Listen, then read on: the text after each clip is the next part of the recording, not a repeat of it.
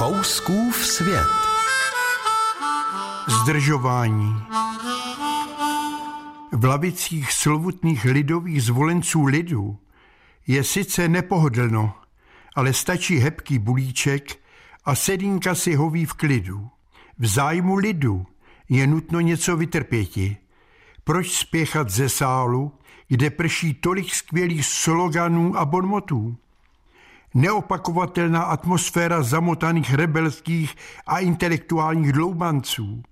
Největšími rebeli jsou ti, kteří ví, že za rebelství nečeká trest. Mluvitelé se cítí hýbateli národní budoucnosti.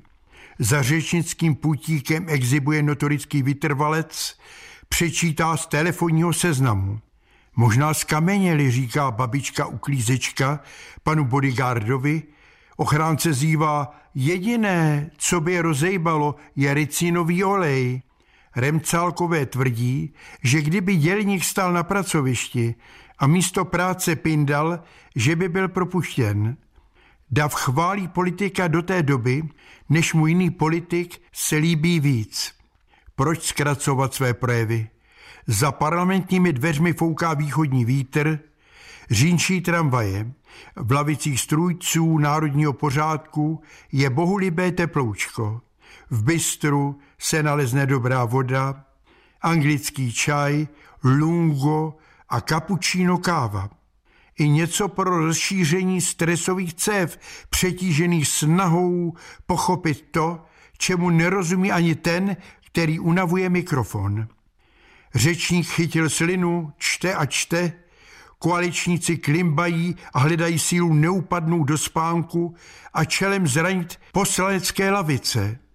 Naslouchání moudrým přináší radost. Posloucháním hloupých získáme bezplatně informaci o stavu svého okolí. Předvídavě s sebou přinesi deky, termosky s kávou, játrové paštíky a toustový chléb. Mobilují nestřetně s rodinami a se svými firmami. Přichází dvanáctá půlnoční. Ozývá se spokojené chrápání zástupců lidu. Pindání se zove obstrukce. Dle starého slovníku znamená toto slovo tvrdošínou zácpu. A má-li obstručník zácpu, nemusí odcházet z jednání hnan hnačkou. Buďme rádi, že zvolenci chrlí informace a nehledí na čas. Kdyby, nedej bože, koktali, nikdy bychom se nedozvěděli, co nám vlastně chtěli sdělit. Fouskův svět.